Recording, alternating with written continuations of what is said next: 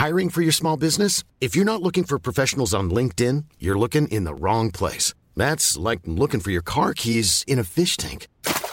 LinkedIn helps you hire professionals you can't find anywhere else, even those who aren't actively searching for a new job but might be open to the perfect role. In a given month, over 70% of LinkedIn users don't even visit other leading job sites. So start looking in the right place. With LinkedIn, you can hire professionals like a professional. Post your free job on linkedin.com slash people today.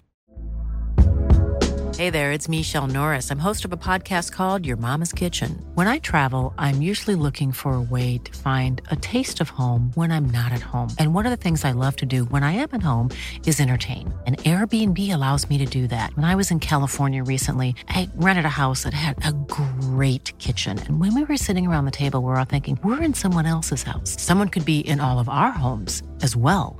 If you have a home, but you're not always at home, you have an Airbnb. Your home might be worth more than you think. Find out how much at airbnb.com/slash host.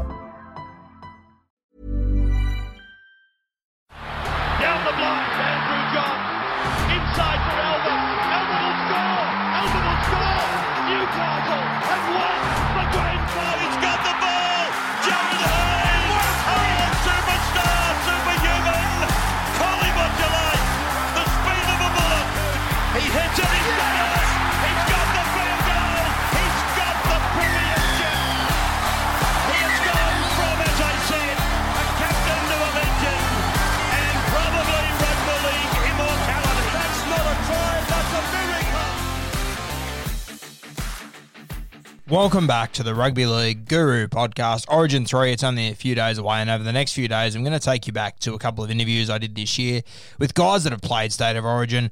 Um, I can talk to you about it all I want, but at the end of the day, I would rather hear guys that have actually stepped on the field. Yeah, the guys that have actually pulled on the Blues or the Maroons jersey. And today, I've got a couple of snippets from my Brett White interview. Now, Brett White, he played a number of games for the New South Wales Blues, and in in these little snippets, he talks about his Origin debut, which for those that don't remember, there was a lot of build up around it. It was it was built up as a clash between him and Petero Seven Civoniceva, and personally, I don't know if Petero Civoniceva isn't the last person in the world I'd want to have a one on one build up battle with. To be honest with you, going up to Suncorp too, really tough gig for Brett White in his first Origin. Handled himself really well, and then he also touches on a few uh, years later. I think it was 2009. One of the biggest moments in Origin history. A massive ball, brawl breaks out, and he lands an absolute perler of a punch on on Queensland legend Steve Price, knocks him to the ground, and then all hell breaks loose. Uh, the Maroons eventually get a tap. They tap it, and Darren Lockyer just puts up a bomb straight to Kurt Gidley and they come charging down. And that's where, you know, those infamous scenes of Ben Gray and Justin Hodges, and it was just wild. It's like nothing we've ever seen in State of Origin. Brett White, he was right in the centre of it. Let's hear from him now. You made your Origin debut in, in 2007. Run me through that experience. Yeah, it was um, it was uh, a baptism of fire actually. Uh, my debut, you know, early in um, 2007, one of the early games, uh, we played the Broncos, who had beat us uh, in the 2006 grand final. And following um, that game, a reporter had actually asked me about you know, the difference between the grand final side and, and that, that um, the Broncos in 2007. Um, you know, we we just beat them, beat beaten them uh, quite convincingly, and um, you know, asked me the difference in the in the side, and I said, you know, I'd just lost uh, quite a number of forwards. Shane Webcke had retired. I think Brad Thorne had moved on. Uh, there was a couple, and I said, you know, obviously them losing those sort of guys um, you know, I think I use the words weaken their pack. Um, and that was turned into that uh, that I called the Queenslanders uh, soft. Uh, and so, as the media are good at, they, they turned that into a, a, story leading into Origin that I was enemy number one, calling Queensland forward soft. And uh, Petero had come out and retaliated to those comments. And um, next minute, it was um, a battle between myself and Petero. So, uh, leading into Origin one in, in at Suncorp, uh, my debut, I was public enemy number one going up there.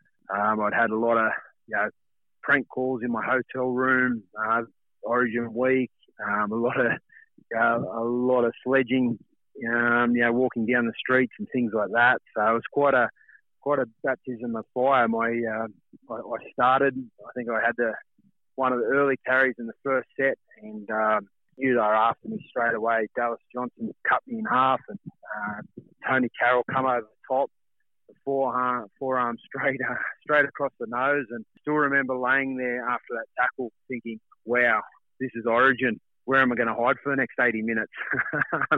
it, it, was uh, it was the hardest tackle I'd ever been hit in my whole career. It's the one that stands out. Um, I think um, following the game, my nose was still bleeding. You know, I afterwards, and it was it was across my face. But you know, so that was uh, when you talk about Origin debuts, that was certainly um, one hell of a debut, and like I said, a baptism of fire. Looking a little bit further into your Origin career, you know what I want to ask you about? Oh, probably the same question. I get asked most about my career. Fight in uh, 09. Steve Price, tell me about it. Yeah, look, it was um, it was one of those things that you know was it just sort of happened. It, um, you know, we we had got into into that Origin camp, um, and it was it was a big theme of that that um, game is that bullied in the in the the two games beforehand, um, bullied and um, you know stood over the top of and. Uh, Craig Bellamy was the coach at the time and, and said that you know we're going to stand up for ourselves here and we're not going to we're not going to take these grubby tactics and we're going to stand up to them, you know, if they want to use any grubby tactics. So it was well and truly ingrained in us all week. So when, um, you know, when we got to that part of the game where, you know, I felt a, a bit of a, a push in the head and a, knee, it was just like time had slowed down and it was, you know, those words that, you know, stand up to these things in my ears and, um, you know, and the rest is history it uh, just sort of happened. It, time sort of slowed down, and you know, it's certainly nothing against these. You know, Steve's been wonderful for our game. He's um, you know, done so many great things. Um, it was just probably luck. Luck fell my way, and um, yeah, I'm glad I wasn't on the other end. Um, you know, it could have gone either way, but uh, I did try and um, I did grab a six pack of beer after the game and, and try and head into their sheds you know, to go and have a you know a bit of an old school sort of after a punch up, go and have a beer and a laugh. But um, it wasn't wasn't overly well received, so I uh, it didn't end up happening. I've seen Pricey since then, and yeah, I had a chat to him, and there's certainly no hard feelings yeah, about it. It's just one of those things that happen on the field and stay on the field, and um, yeah, and it's been left at that. So yeah, but it's funny. I you know, playing you just short of 200 games, and uh, you know, the only thing that I get remembered for is uh, a couple of fights that happen on the field. So it's uh, yeah, it's a funny thing. But like I said, I'd, I'd much rather you know being on the the uh, side I ended up rather than the, being the one that got knocked out. For sure, and geez, it was a it was a strange five minutes that that followed after that fight, wasn't it?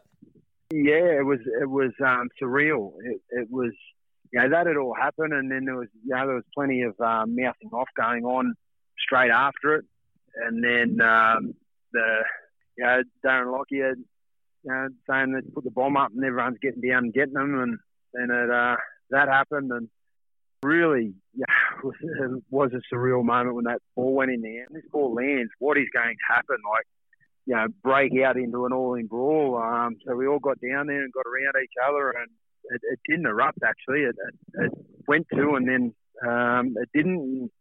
I think that was near the end of the game. Then you know, walked off Suncorp getting beer beer thrown over us and and yeah weren't weren't, weren't welcome.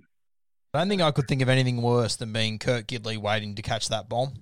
What a courageous thing to you know you, you've got a whole team of uh, a whole Origin team running down after you and uh, you got to try and catch a ball like yeah, um, they say uh, you know, a front rower's job's pretty tough on the football field, but I, I reckon being a fullback trying to catch a bomb when uh, 13 blokes are charging after you is a, uh, a pretty tough job. Tough gig, isn't it?